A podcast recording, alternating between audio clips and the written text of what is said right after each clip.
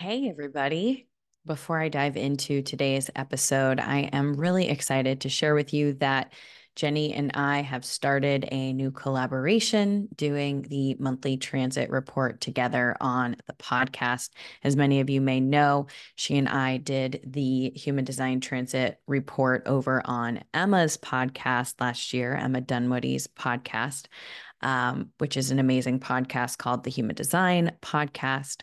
And we had such an amazing time deep diving into the transits together that we decided this year um, to continue doing it together. And one of the things that I'm most excited to share with you as I embark on this journey with Jenni every month, the journey with Jenni and Jess, um, is just really this invitation to take what you learn here on the Transit podcast and run it through your own lens, run it through your own filter. When we talk about human design, my intention is always to inspire you to use it to ask yourself more questions, to open up your mind, to open up your heart, as opposed to using it in a way that's prescriptive or says this is the right way to use it or the wrong way to use it or you should do it this way or that way, or because the sun is in this gate, that means that you should be doing this this week or you should be doing that that week. Um, and it's really an invitation to just open your mind and consider how this may be playing out in your own life.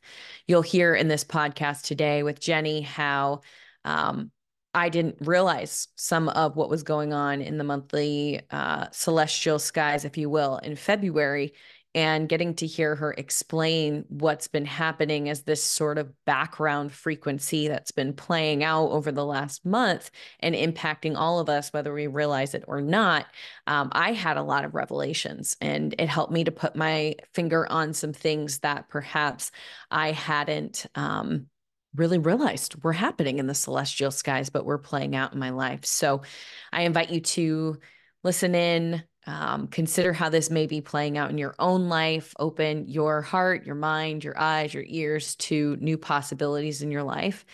And I also invite you, if this podcast really lands for you, to share it with someone that you love or somebody that you feel could really benefit from today's podcast.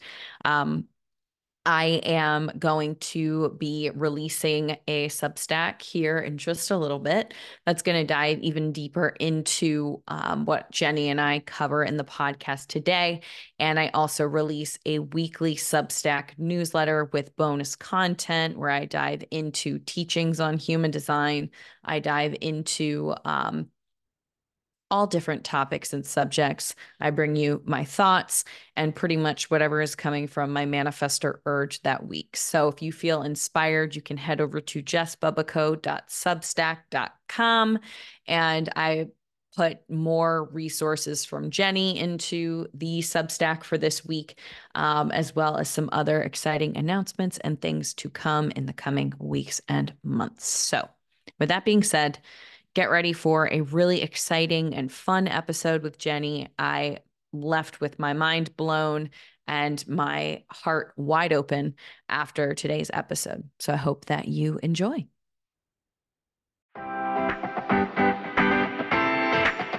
Hey, all, it's me, Jess Bubbico, and I am excited to be here with you on the Waking Up with Jess podcast.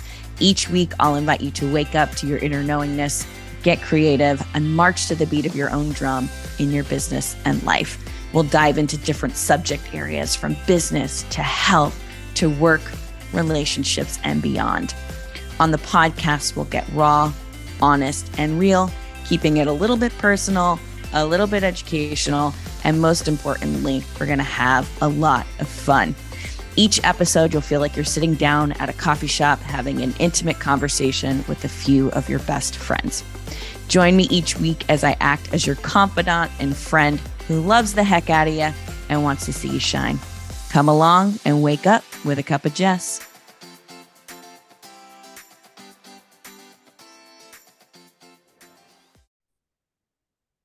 Hey, everybody. I am excited. This is the very first um, transit podcast that Jenni Crowther and I are doing. So, welcome, Jenni. Thank you for being here. Jess, thank you for inviting me. Thank you for following the signs that the universe threw in our path and um, bringing the Transits podcast over here. I love it. I also love that we're starting this in March because my birthday is March 22nd, vessel of love, right on the mm-hmm. solstice type of vibe. And it feels like it's spring energy and it feels like the perfect time to birth something new. So I'm excited. I mean, that's exactly it. And that is in my notes for today. that exact that exact concept is in my notes for today. Mm-hmm. So yeah. I'm gonna like let you kick us off with whatever you feel called mm-hmm. to kick us off with. Well, you know, uh, being a foundational person. So for your audience who may not know me, you know, I'm I'm probably bringing some of my own transits audience will will come. I've mentioned it to a couple of people that I'm going to be coming over here to share this with you, and they were very excited. So, hi to all of my existing people who've been following the transits with me for a while. Um, and then for your audience who are newer, perhaps to this, uh, I look at it through the lens of human design. I'm sure most of your people kind of follow human design to a degree. Mm-hmm. Um, so, yeah, the foundational information about transits is what are we talking about? You know, we're talking about the movement of celestial bodies in the solar system through various parts of the sky. So it's like astrology, but instead of calling 19 degrees of Aquarius 19 degrees of Aquarius, we in human design terms would call that gate 49 in the first and second lines. So in technically what are we talking about? We're talking about where where are the celestial bodies in our solar system against the backdrop of the wider cosmos and then we're just chatting about whether we can see the influence on us. You know, human design says that these, as these celestial bodies move through the sky, they light up our body graph, they light up our own energy system, our internal energy system, and the systems around us in a particular way. And it's a particular way that we can observe and track and uh, start to see, you know, the way that we we are potentially being influenced. Yes by the planet. So that's really what we're doing when we do a transits podcast is is sort of I lay out what I'm seeing uh, and the general themes, and then the listeners can sort of see if they resonate and if, if they can sort of see the same sort of themes playing out in their life. But it affects each of us differently depending on our own body graph. Yes, and um, thank you for setting that up because I'm like, let's just jump right to it. but what I will say um, is that one of the things and the reason I love, I think you and I are going to bring some really interesting perspectives from our own experiences. And I think um, whenever, just for anybody who's listening, because some people are newer to human design and just learned about it. I've been teaching workshops and stuff locally around here. So some people are just starting to get introduced to it. But one of the things I just want to put as sort of a, I don't know that I want to call it a disclaimer, but is the the importance of learning through this process to interpret the energy through your own lens and more specifically your lens being your own body and mm-hmm. listening to what it is that your body how your body experiences an energy because the way that Jenni might describe um, like this, like line one, like she's saying, like laying a foundation, she may experience it very differently than somebody else who has a different design, a different background, a different experience, um, because we all are in a different quote conditioning field. We have different environments we're in, people around, influences around us that influence how we show up in the world. So this is a really important invitation to listen to the information and then consider how you experience it through your own lens, your own body, your own perspectives and experiences. And um, perhaps even use this information to journal or reflect or, you know, just pay attention to certain themes throughout the month. Mm, yeah. Thanks, Jess. I think it's that's a very important point. You know, when you get, I mean, I'm pretty deep in human design. I've been studying it for eight years. Um, I've done a lot of readings and I've seen a lot of charts. And I, the more I see, the more, I mean, I understood kind of an intellectual level how utterly unique everyone was.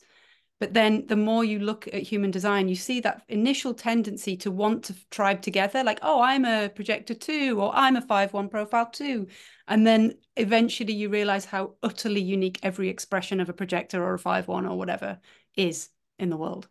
Yeah. So there there are commonalities that we can sort of share and bond over, but then also there's the utterly unique brilliance of our own being.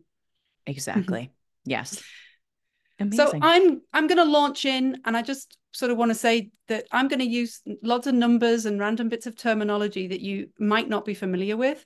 Um, uh, that's totally okay. There's no obviously expectation that anyone who isn't as deep into the study of this system will know what I'm talking about. But in general, the actual information that I'm going to share, when you sort of ignore the random numbers that I say, uh, is is hopefully relatable and understandable, and you can you can see it work around you. So even if you don't know what any of these numbers or words mean, the content, the actual sentences that I'm hopefully stringing together, will make some sense.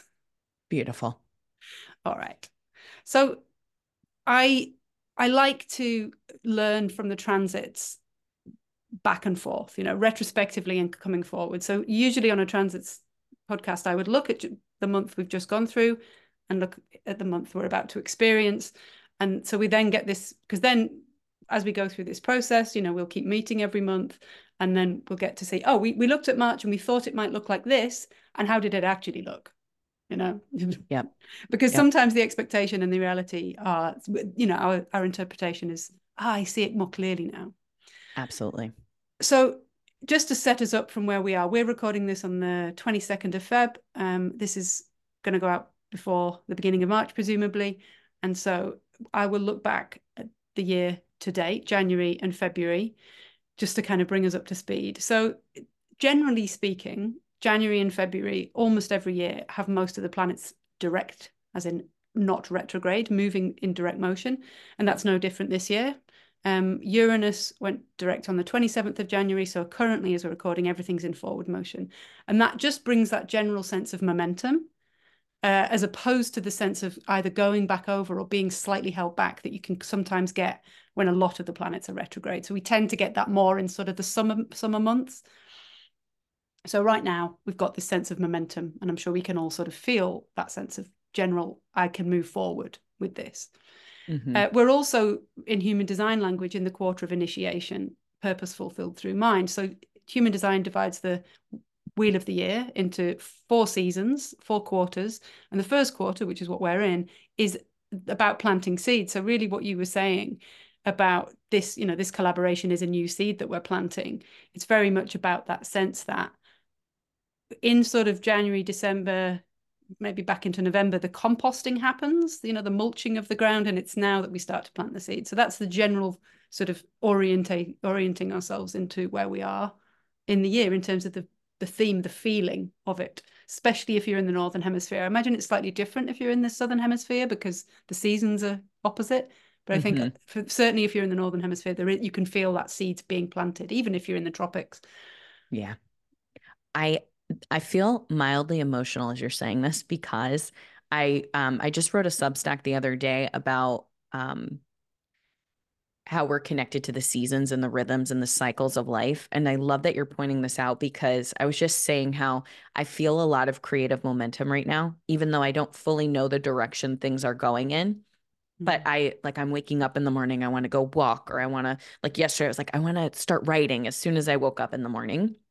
But I always notice that right around July, August, September, I usually have a lot of emotion coming up and a lot and when you just said a lot of planets are retrograde over the summer months and then i'm just thinking too we have a lot of eclipses. I'm like oh of course i end up experiencing these things because almost like clockwork every year even in november december even if i'm like this is going to be the best november december of my life i always go through this like sort of death and rebirth cycle. So i love that you're pointing out this sort of like you know, we I think we talk about evolution often as this instead of it being like, oh my God, I'm returning to this same lesson again, it's that spiral where it's like I'm returning to it again, but I'm different and I'm meeting the lesson differently.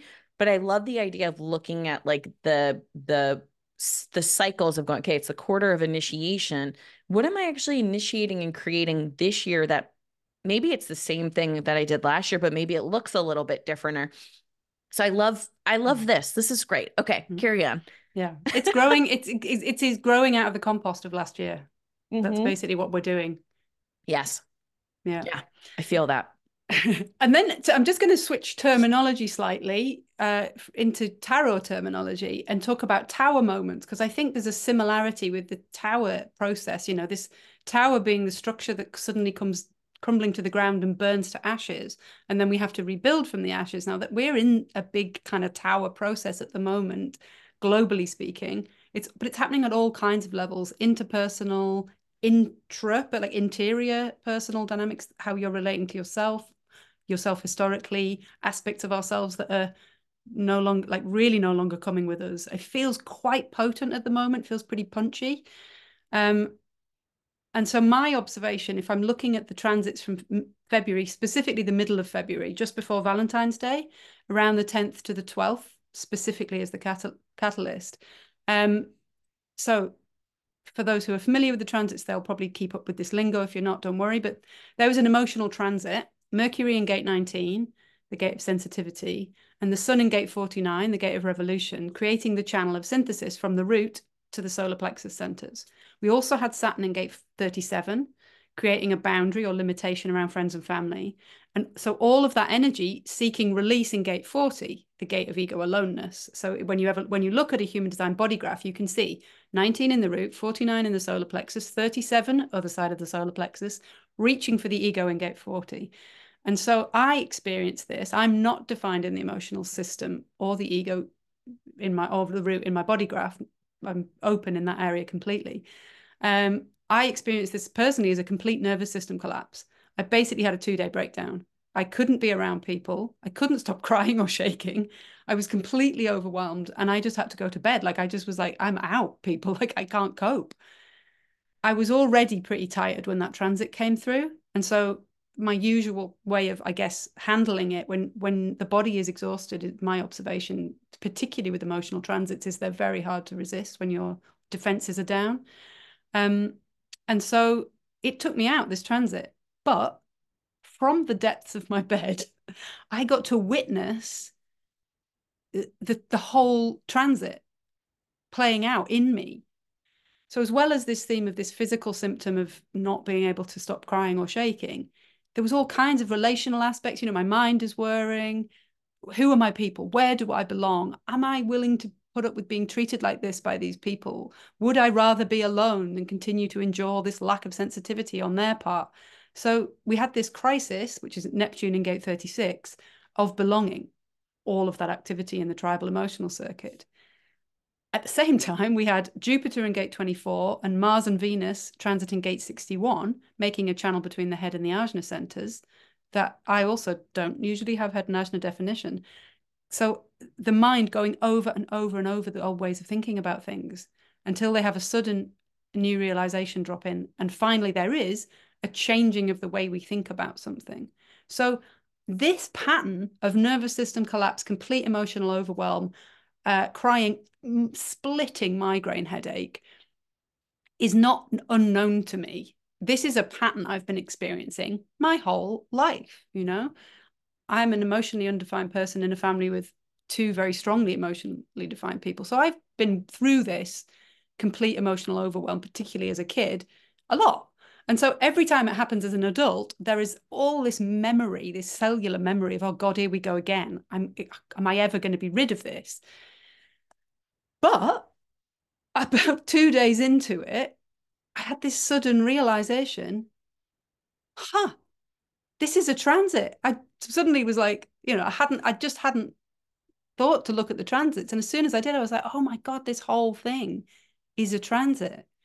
And so that was the, you know, when we talk about the 6124 channel, this way of going over and returning to the old ways of thinking until something drops and clicks you out of the old ways of thinking. So all those old patterns of I'm I'm you know I'm a nervous wreck. I'm a complete I'm I'm an I'm an incapable human. I'm a freak. I'm a weirdo. I shouldn't be behaving like this. I shouldn't feel like this. Bloody blah. All of that. Suddenly, as soon as I saw what it was, click, and I'm clicked out of it. I got dressed. I went for a very long walk. I moved the energy through my body, uh, and I sort of started to heal and went through this process of uh, yeah aiding aiding my own healing rather than just stewing in the old ways of doing things. But just to sort of point this is quite a strong example. You know usually the transits are a little bit more subtle than this but for me they were this was huge. And so anyone listening around that time around that just before valentine's day they might also have noticed this wow that was quite a lot especially mm-hmm. if you're undefined in that area. And i'm interested to know if you noticed it obviously you have a channel in that circuitry already. Mm-hmm. so I, I may not have been anywhere near you know a strong i was trying to think back to um that. What i can what i can it was, t- it was new moon as well just as a reminder the new moon on the friday. Yeah you know uh, what i think i've noticed that probably like what's today the 22nd i also love i didn't even realize we did this on 222 i don't know if you did that intentionally. Did you do that intentionally? No to me that's like a sign of flow which i just love. Um i was feeling lonely like very very very lonely. And that has been a big theme that's been coming up because as I've been doing more copywriting, I've been in my apartment by myself, whereas I used to go to coffee shops all the time, but I I'm a caves environment person. So creatively, I like being alone when I'm writing. Um so anyways, as you're saying this, I noticed the theme of aloneness coming up. And I will say because I know you're you're emotionally undefined. I'm emotionally defined. My best friend who slept over last night, um, she's emotionally undefined. And her, I hung out with her and her partner right around this time as well. And she was experiencing everyone's emotions in a big way. And she actually said to me yesterday, she goes, I don't know what is up lately, but I have been feeling like I'll pass by someone and I get a whiff of anxiety and it's not mine. And like, so I know she's been experiencing a lot more of like heightened emotional energy. And I know I've been, I have the 40th gate, I have the 3740, um, which, you know, it, I've been experiencing the aloneness aspect of it. Mm-hmm. But I had to, I kind of responded to that by being like, I just have to schedule time with friends. Like my you know, I have to do something a little bit differently, but I didn't realize it was transit related. Mm. Well, I mean, human design would argue it's all transit related if we pay enough attention. exactly. Yeah. um, and it's interesting, you know, because I don't have the 40, I my response, my body's response was to crave aloneness. Like I couldn't bear to be in the same room as other people. I was like, get the hell away from me. Uh-huh. Because you have 40 in your design and it's one of your, it's your emotional channel, it's your authority. It wasn't so much get the hell away from me. It was, oh my God, I feel lonely. Where is everyone? Exactly. Yeah, exactly. I was like, I've had enough alone time. I've spent a lot of alone time working and doing and creating, and I need people. Mm-hmm. Yeah also around that time, um, we had Pluto in gate 60. It's been there for ages in the root, the gate of limitation. But Mars and Venus joined Pluto on the 15th and 14th and 15th of February, which is all about uh, the human adrenal response, the limitations that we have just as human beings, being in a human form, how limited that is, how many limitations you know we might have all these ideas of what we might be capable of and then the 60s like back to reality guys there are limits mm-hmm. Mm-hmm. and and it can spiral us into survival mode fight flight freeze and i really felt the freeze i mean that's my tendency anyway i tend not to flee i tend to just sh- completely shut down and i really really shut down so i could really feel that at work as well uh, there was also we've still got Uranus in gate 23, which is in the uh, Ajna center pointing at the head. Uh, sorry, the throat center pointing at the Ajna. And this is all about will, am I being understood or misunderstood? Am I being perceived by others as being abnormal? You know, is my individuality accepted by the collective or the, the tribe? So there, there was a bit of a that, those two themes playing playing along in the background at the same time. Mm-hmm. All of that on a on a background of the gate 51. So we've got um quite a lot of activity in the 51 at the moment I'll talk about it a little bit more in a minute because it's really it's a really important energy at the moment. But this I, I, needed new information, as I said, to shock me out of my egoic spiral. Uh, and so Chiron in 51, as well as the North Node at the moment, aiding that healing of the wounding in the that the past as like all these layers of imprint of limited wounding that a shock can bring us out of that. Mm. So yeah, there was some super juicy tribal emotional stuff and about close people. But then, I mean, it's interesting that you're saying about what your friends being experienced in the last week. So we've had the the emotional definition moved from the tribal circuit to the collective circuit. So from the 16th through to today, the 22nd, the 4130 uh, channel mm. of recognition of feelings was active, mm. and that for me, I've it's a much lighter transit, but I, it's manifested as you would expect if you know anything about this channel as the sudden desire for a new experience with others, and I'm quite naturally in my own space. I don't care. I'm quite happy in my own company for days or even weeks at a time. But then I, this transit comes through, and I'm like, I'm a bit bored. I really, really want to have a new experience with some people. I wonder what's going on around here. And this, I'm not in the place where I usually live. I'm staying at my aunt and uncle's house, but I do have a friend here. And so the next morning I wake up, check my Instagram DMs, and a friend who I haven't seen for years, who lives here, had messaged me and said, "Hey, are you in the area? I'm having a yoga day on on Saturday. Do you want to come?" Then I go for coffee with another friend, and she's like, "Oh, there's this dance and sound bath thing on Sunday, and then a sauna and a cold swim thing, and a yoga class on Tuesday." And suddenly, the forty one thirty has initiated all these invitations for new experiences. So I'm really enjoying this transit quite a lot more than I enjoyed the one before it. You know what's awesome about this? Actually, we need to talk about this off air as well. But I okay. was like, I'm hosting a retreat at a place you and I have both been to. I actually got on a call with them and they were like, we know somebody you've had on your podcast. And I was like, yes. Um, but it's funny you say this because I was like, I need to get back into online dating again. And then I was like, I'm going to host a retreat. And then, like, all these new things that usually I'd be like, I'm not doing that.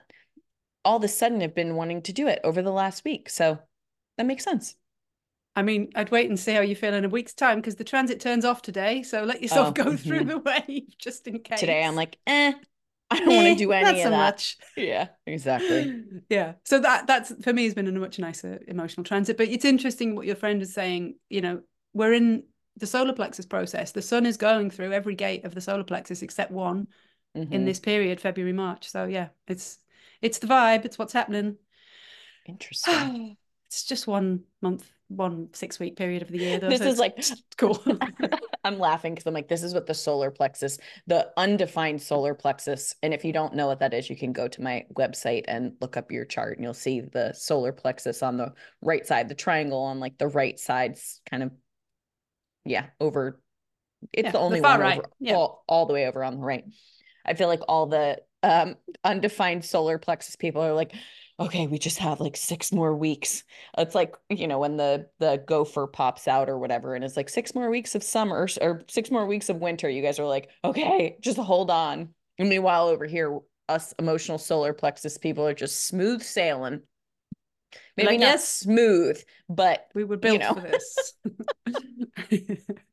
I love it. Yeah. It brings me so much compassion Really, yeah. it does. So much understanding of a little window into what it might be like to live as an emotionally defined person. Yeah. You think the writer of the DSM, the the psychiatric book, if they just had the transits, they would understand why people experience what they do.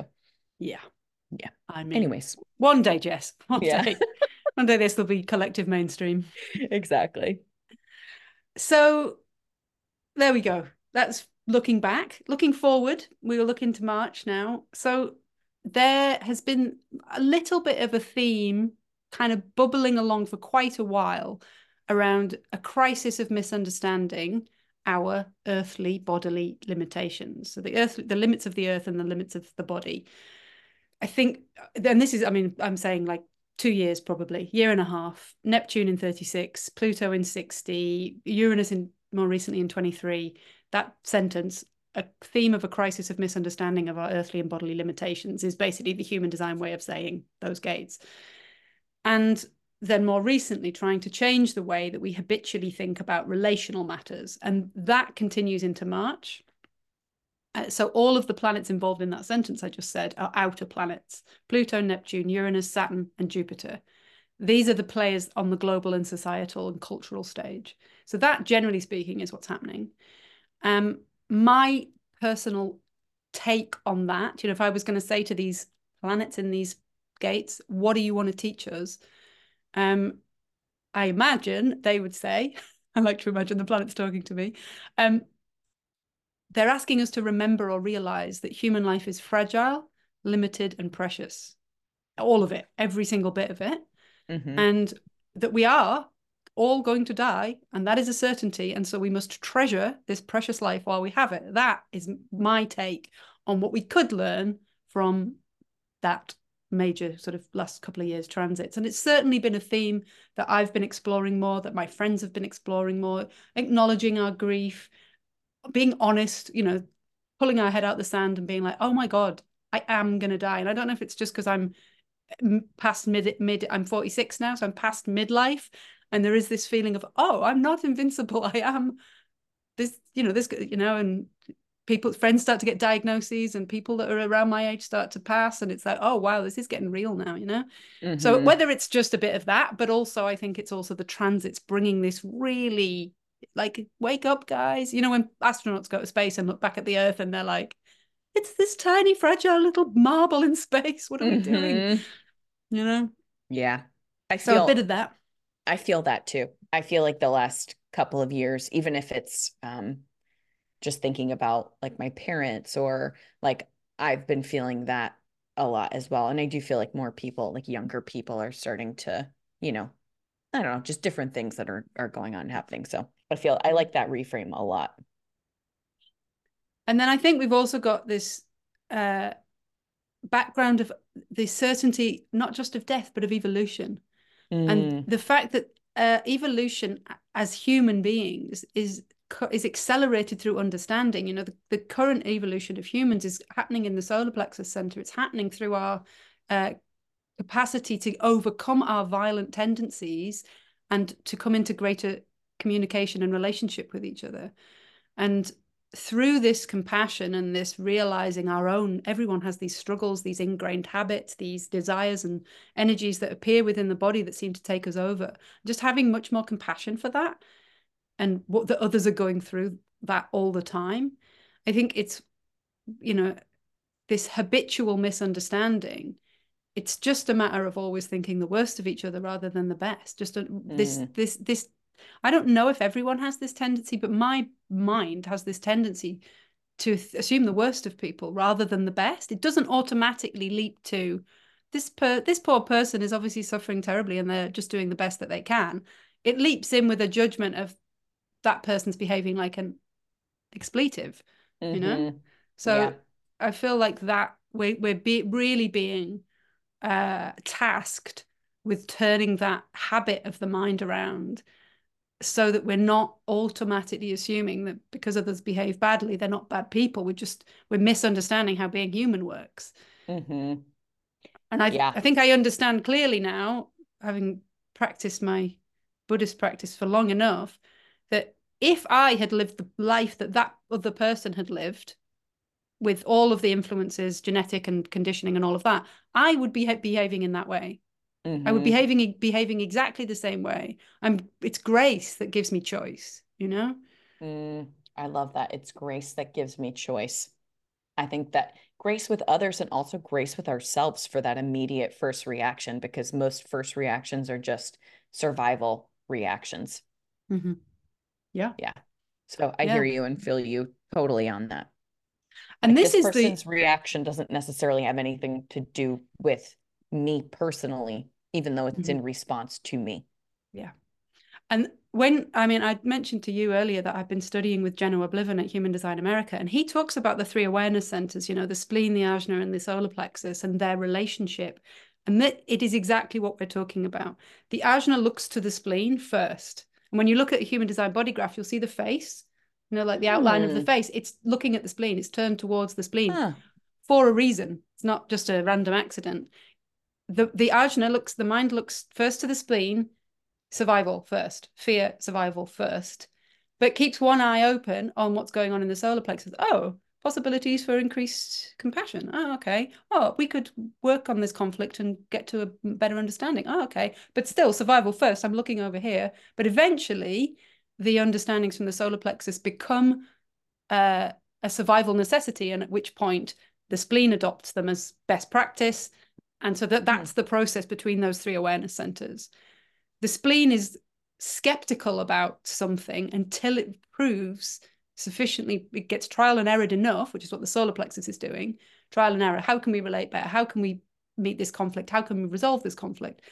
So the solar plexus is doing that.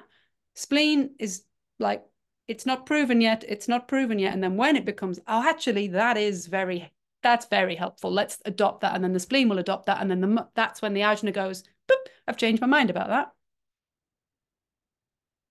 I'm looking at this chart in the background. I'm like, wow, I never saw that before.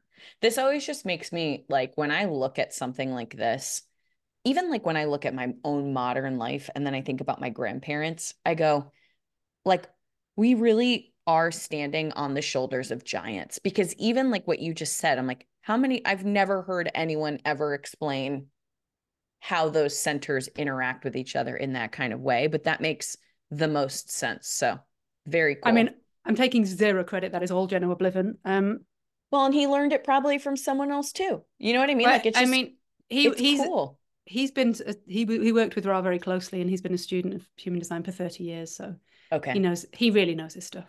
Yeah, but totally. that yeah, exactly that. I had the same thing as you, Jess. I was like, oh, I've never looked at the body graph like that. Of course, that's what's happening. Hmm. So cool. Yeah. yeah.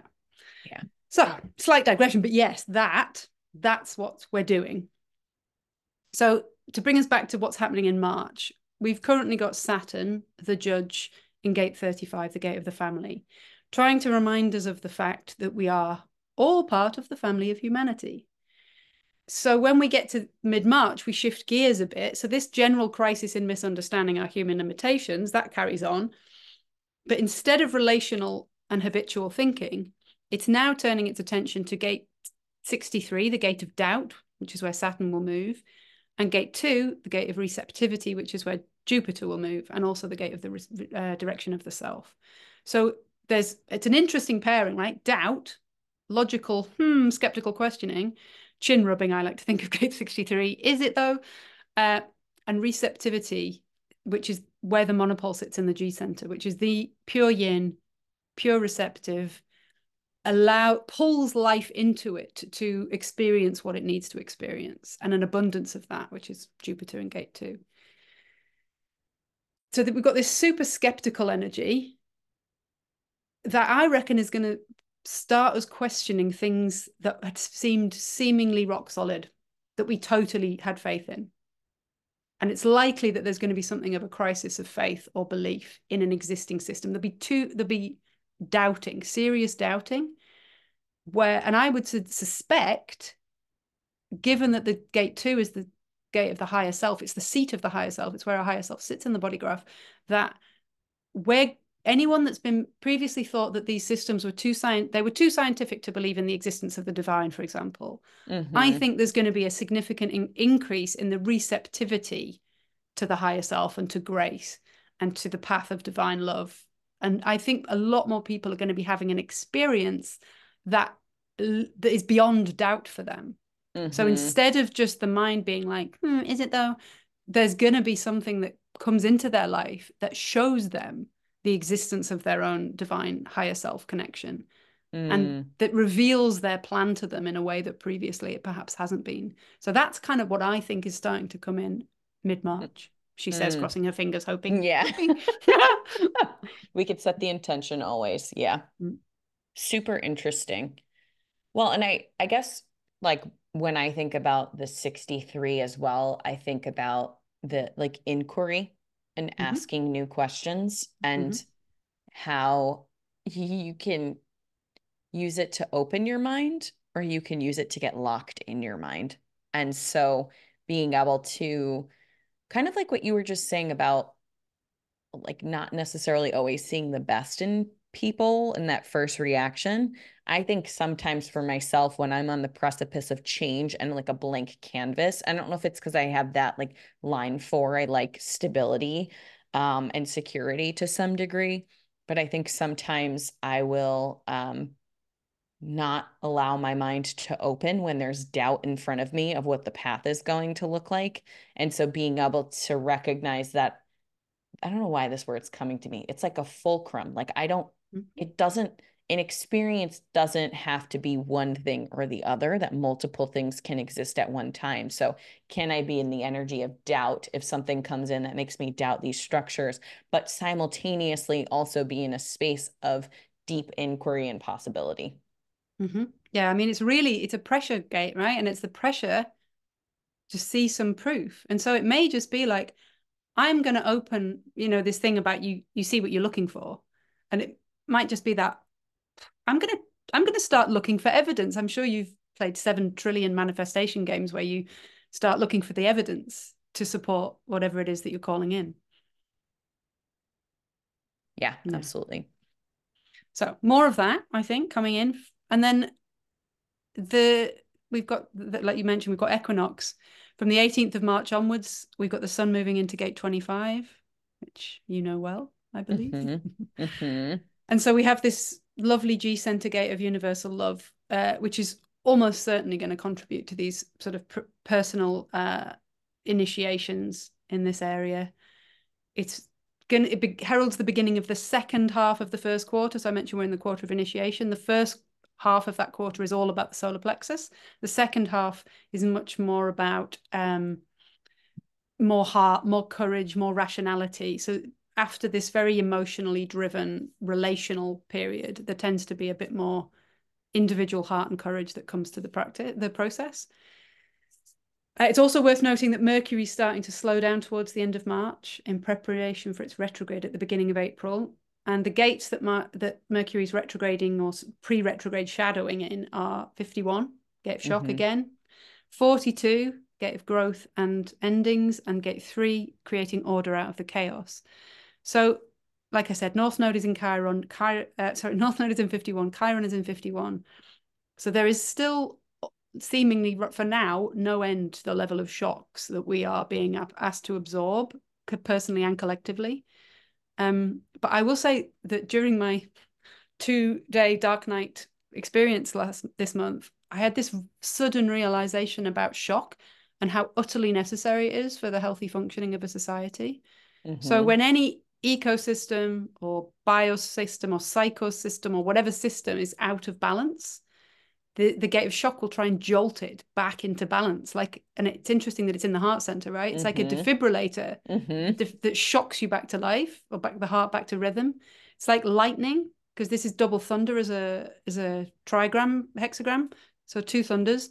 And that I was thinking about how lightning rebalances the the negative positive charge between the earth and the clouds. That's basically what lightning is doing. Mhm. And or like even like when your hot tub or your pool gets out of balance and you pH balance, you have to shock it with like a chlorine shock or Mhm. whatever. So I was thinking about all the ways that shock is only shocking to the th- aspect that's out of balance or out of harmony and needs to be shifted very Mm. rapidly to bring everything back into balance. Um, so yeah, I was thinking generally speaking about how even though the shock can be a like, oh my God, that was a lot, especially if you don't have 51 in your body graph. You know, I have 51 three times in my design and I'm I can handle shock. It doesn't doesn't rock me, but I, I know that it can be a really quite a lot for people with, without a, you know, like we were talking about emotional energy. I'm not Mhm. designed for it. So it can be really overwhelming, uh, whereas I Mhm. am designed for shock and therefore it doesn't overwhelm me. But just to so, sort of say that there is a lot of this energy around this month uh, and the coming month. And Yeah. then Mercury, Mercury in 51 will make a channel with the sun in gate 25 over the period of um, of the equinox from the 19th to 22nd of March. So it's a tremendously potent time for spiritual transformation because that's the channel of spiritual initiation.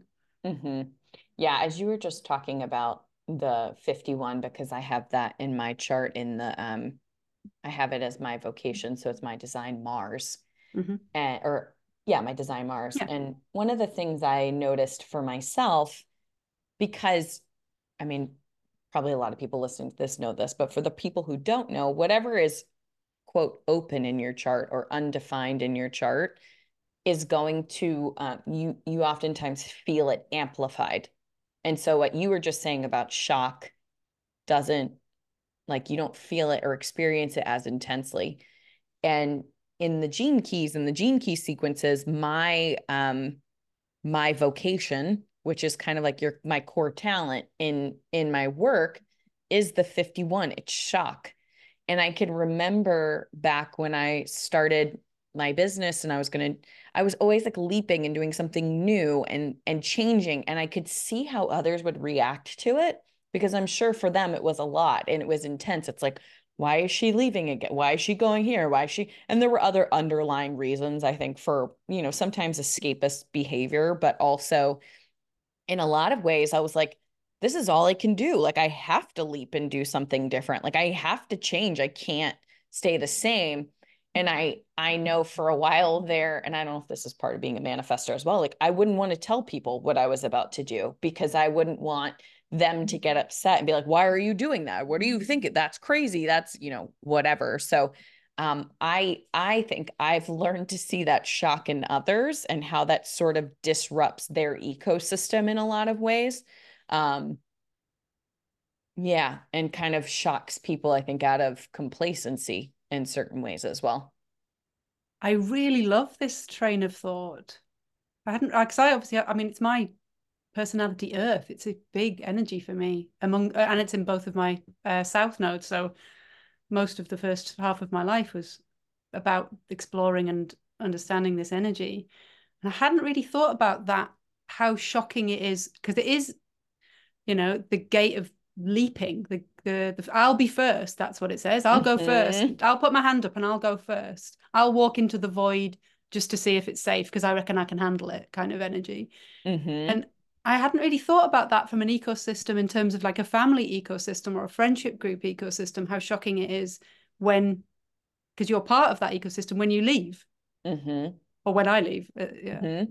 Yeah. Yeah. And how that affects others and how if the ecosystem wants to stay as it is and this one shocking thing comes in and is like, hang on, I'm changing, I'm doing this, I'm going first, then it it does it can create that panic, which goes back to again what you said in the beginning, which is just because somebody else, like just because somebody's having a reaction to someone, I have to consider what that what might be going through their mind and who they might be and assume the best in them.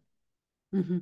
But then also trust my own self and my own journey and my own path. So seeing yeah. shocks over the next month as trying to rebalance our own ecosystem internally, externally, etc.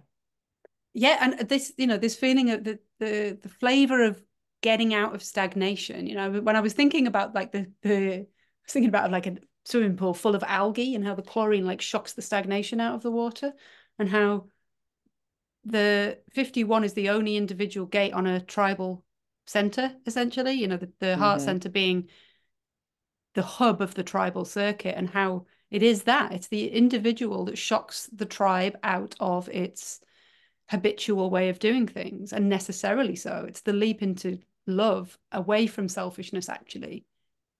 I think when, that we need to reframe the um this gate as the moana gate did you see moana she was like we're gonna go out to sea everyone's like no stay put she's like no we have to go so, anyways, yeah. that's going to be my mental reframe is that this is the gate of Moana. Uh, just what can I say except you're welcome as we leave. exactly. That's exactly it. Okay. Problem solved. I'm going to send Problem this podcast solved. to everyone who's ever felt uncomfortable by my shocking tendencies. Okay. Yeah.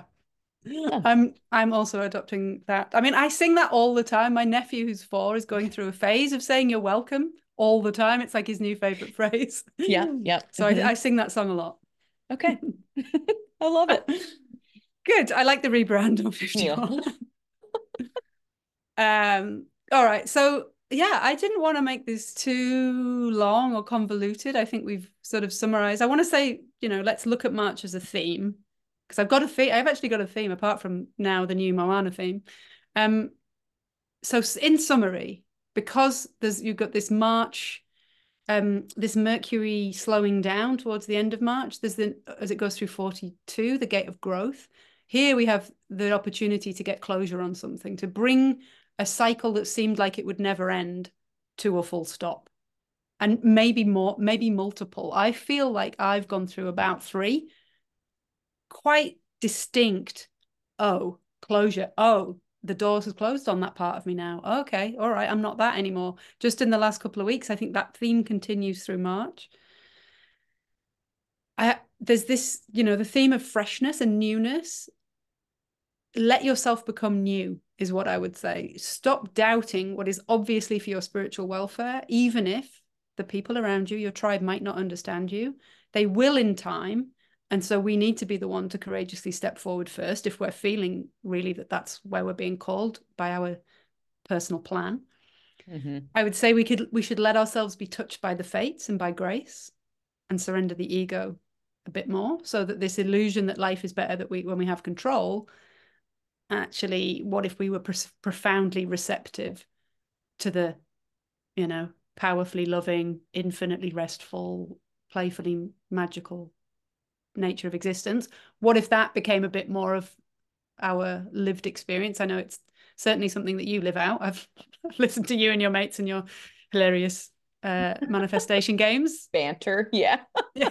It's a bit more of that, a bit more like yeah. let's learn from the manifestors. Can we be playful and in the magic? Mm-hmm. Um, I would also say, as much as possible, let it happen to you in March. Like, let's not try and resist this potency in March because when April comes around, Pluto's moving into gate 41, start codon. Mm. So, for those transit followers, you will know that Human Design Rave New Year starts when the sun goes into 41 line one. And this isn't the sun, which has a one year transit around the wheel. This is Pluto, who has mm-hmm. a 248 year transit around the wheel. This is a big deal for Pluto to be entering the start codon. Yeah. Like a big deal. Yeah. I'm trying to think now. I'm sorry. I'm like looking this up and referencing. I'm like, did I ask if you wanted to do the transits during the gate 41? It was January 30th. It had to have been around there. I can't Jan- I think this, I don't know. Anyways, it's just interesting to see again. Like I say that I say all of this to say one of the things that I have struggled with in business is this feeling of constantly evolving and changing and then what others will think as a result of that but then also feeling like if i don't change and evolve constantly um I, like nothing works do you know what i mean like nothing mm-hmm. works if i don't change mm-hmm. um so I, as you're saying all this i'm just like thinking about how interconnected we are with the planets and with the transits and with all of this and then being able to say like there is no choice but to evolve and to to for myself i say to myself there is no choice but to believe that the planets are conspiring in our favor even if we're having a gate 51 shock experience or gate 36 crisis, I have to believe that something somewhere, my soul, my spirit, God, universe, whatever you might want to call it, Neptune is asking me to become into something, even if I can't see what it's asking me to become into. Mm, yeah, that. Yeah. So and I love we- hearing what you're saying because I go, I didn't, I don't know where the planets are.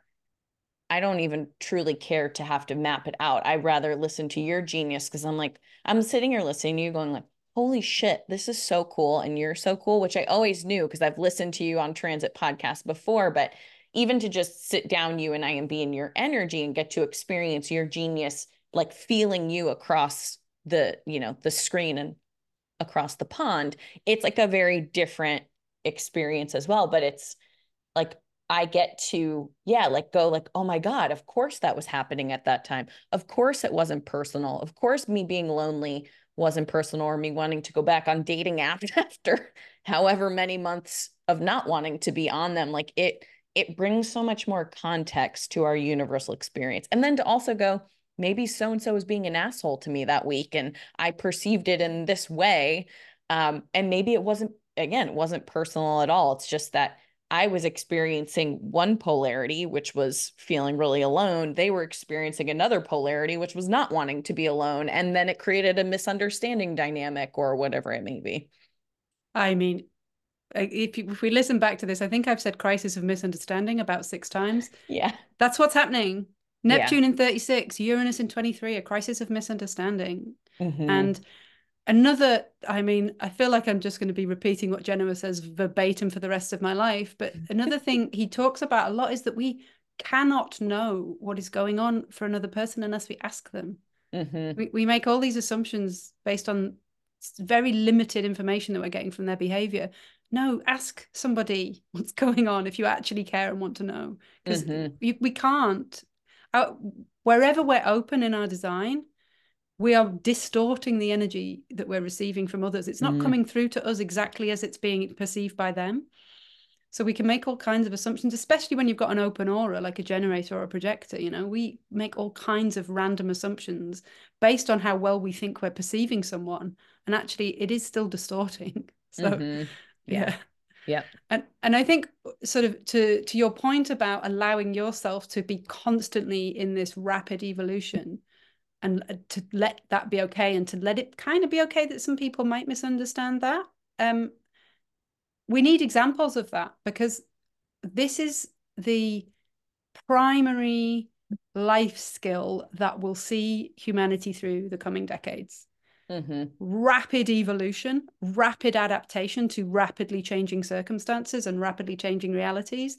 Mm-hmm. We have, it, I don't think anyone can deny that up until about 70 years ago, life was fairly predictable yeah, you have the big evolution, like the industrial revolution, that changed everything. I mean, speaking of industrial revolution, you know, we've got once Pluto goes into 41, even though industrial revolution was a bit later, when you think about what that is actually doing to the human genome, anyone who studies human design will know that this being that we are now, the nine centered being, as opposed to the seven centered being, was initiated in 1781.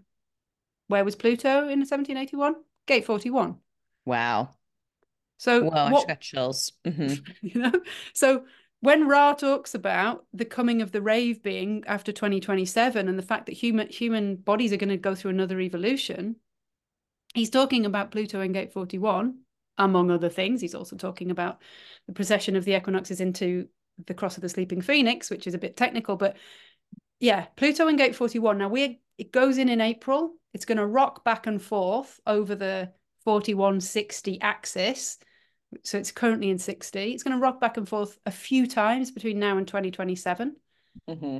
But once we get to, I think it's late 2026, I think it's permanently in there. So we're getting, it's like mm-hmm. previews of coming attractions yeah. in the next two to three years.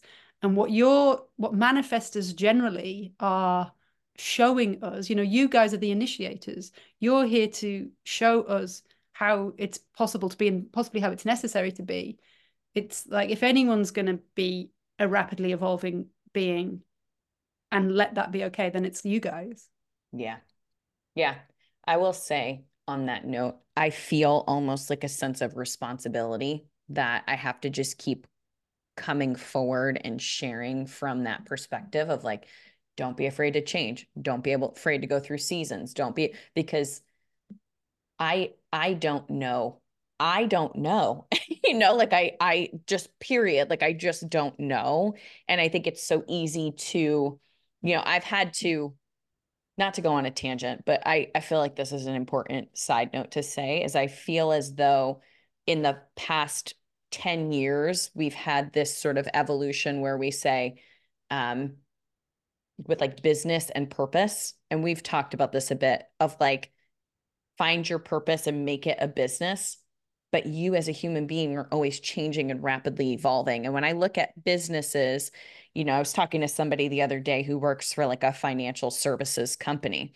Every few months or once a year they have a new slogan or a new thing or a new program that's going out but behind the scenes of that billboard or that picture of what you're seeing on the outside is a group of humans constantly changing and constantly evolving and constantly whatever behind the scenes and work dynamics and relationships and money issues and money influxes and all of these different things but you're still just seeing the picture that says coca-cola or whatever drink happy. And i think we've kind of taught people that your purpose is um, not stagnant it's static. Like your purpose is static and it should be a flag that you sort of plaster up and that becomes your business and then that's what everyone sees. But even when we look at Tony Robbins or we look at so and so, that is an image of what that person is showing us as a solution to your problem. You know, mm-hmm. he's showing up to say, when you have problems, use this or do that or do whatever, but he still has work challenges and people on his team that are doing weird things and great moments in his relationship, having like a honeymoon moment and all of these different things behind the image that is Tony Robbins, which is really just a solution to your problem that somebody created into a business. So the reason I say all of this is because I think in the past years, there's been this sort of make your purpose your business and put that out front. And I think that's causing a lot of friction in a lot of people who are also feeling like they're changing often or growing or evolving, but then feeling like they don't have space to change because they're trying to plaster this image, which is no different than I think trying to climb the corporate ladder, which is what most people try to leave in order to run a business. So this is a tangent on on that, but I think we need to give ourselves grace and especially like I don't want to say like man versus woman, but I think women too like we go our bodies go through this cycle where we're different every every day It's a different part of the cycle. And same with men, but they supposedly have a shorter cycle and it's like when I started to give myself grace to go, I love doing podcasts. I love talking to people. The most consistent thing I know about myself is my defined centers. If you ask me at any time of the day to access that one eight channel of like speaking from my heart, I can do it whether the sun's in the gate 41 or whatever. It's always there, you know, I can always speak to this stuff. Um, and that's kind of what I have to rely on as my output in a lot of ways versus trying to figure out who I am and then show it to people and prove it to people when I might have gotten I've noticed most of my programs have come through. If I run a chart on a business program I've ever run the the um it has the 6124 channel or the 4323 every single one without a fail because I have no definition up here and I'm like, oh, good, head and ajna. Like, great. This means like I'm getting an idea and it's coming through. But then in three months, I might not want to do it anymore. You know, mm-hmm. so I think, anyways, this is a long tangent. I don't know that anything tangible is coming out of there except the fact that we, I think we have to give ourselves space to be fluid, have an experience, experience different aspects of ourselves and different energies based upon who we're around, but also recognize that we get to ground into um, and express that which is always there within us. And that doesn't have to that doesn't have to always be a business or be a this or be a that on display because you're changing every day. You're experiencing different things every day. Mm.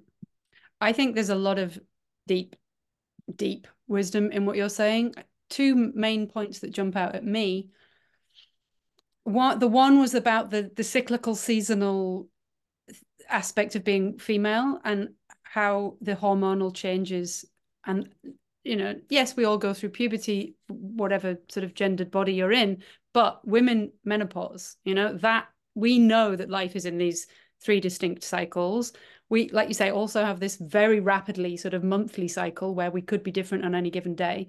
And because we have all through necessity of hormonal just needing to and increasingly so we're giving ourselves a lot more space to allow that rather than try and like medicate and adapt our hormones to fit into the male testosterone 24 hour cycle mm-hmm. as more and more women allow that and themselves become comfortable with this uh, this fluid nature of being um, i think that's why women are ne- so necessary to lead humanity through this coming era because we're quite used to you know we're not as stable we're not as consistent we are more volatile emotionally hormonally just in life process. And so as life becomes increasingly unstable and the climate becomes increasingly unstable and all of those things and the, the pace of just i mean i just can't even with ai like is it real? Is it not real? I can't yeah. tell anymore. It's so mm-hmm. sophisticated now.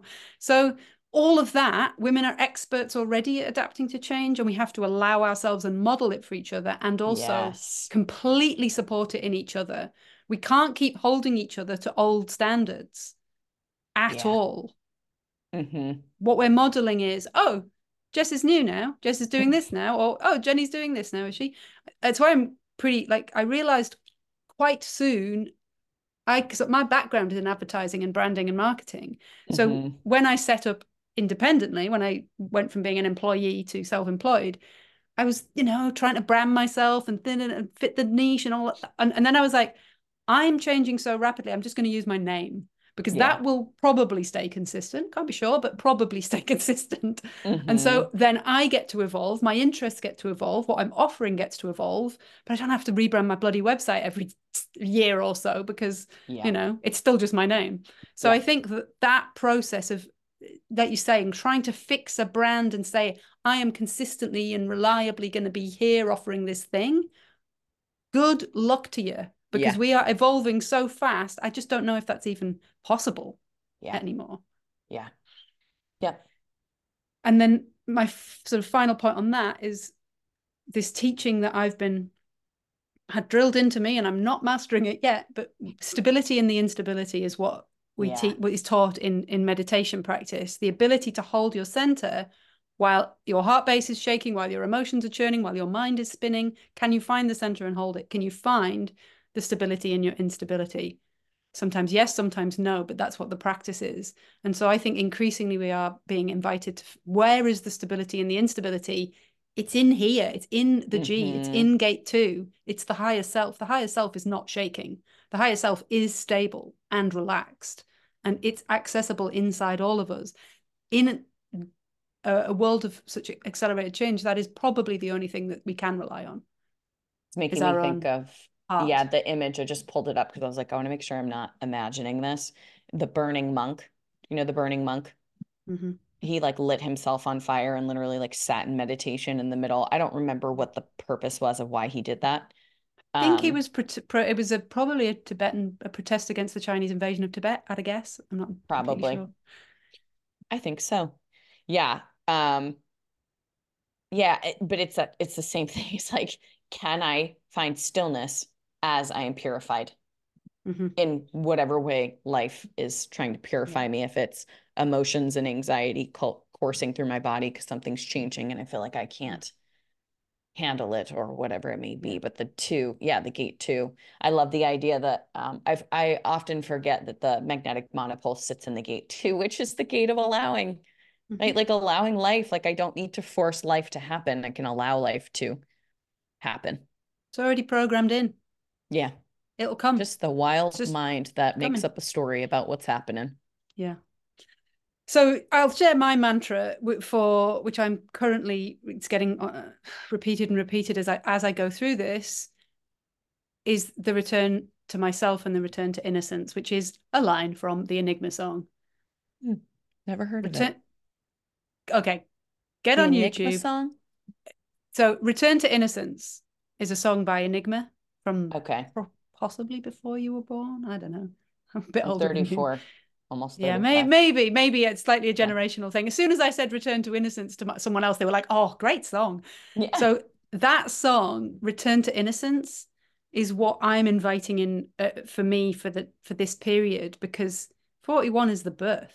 It's the and and what is the most innocent thing in the world is a newborn baby, wide Mm, open, brand new, wide-eyed, innocent, awestruck, fascinated, no history. I mean, it has a history, but it doesn't remember its history.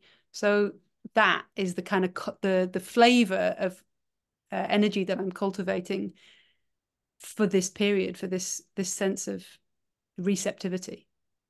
Love that. Amazing.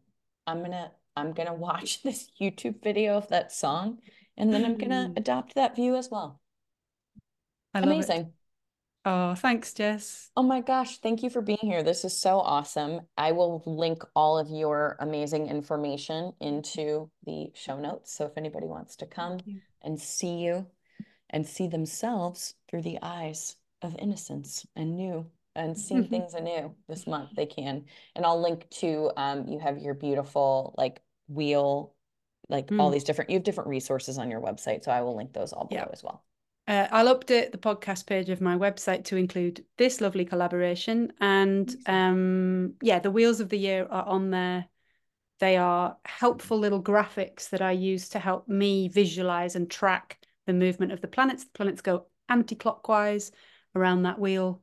Um, and so, yeah, I make them available on my website for anyone who wants to play. Amazing. Thank you for being here, Jenni. Thank you, my Everybody love. out there, have a great March, and we'll see mm. you back here in April. But I'll also see you next week on here. So, okay, bye, everybody. Hey, hey. Thanks so much for being here and listening to this episode of the Waking Up with Jess podcast. If you liked today's episode, I'm going to ask you to do one of three things. Number one, leave a rating. Number two, leave a review. And number three, if you think it could help a friend out in need, go ahead and send it to them.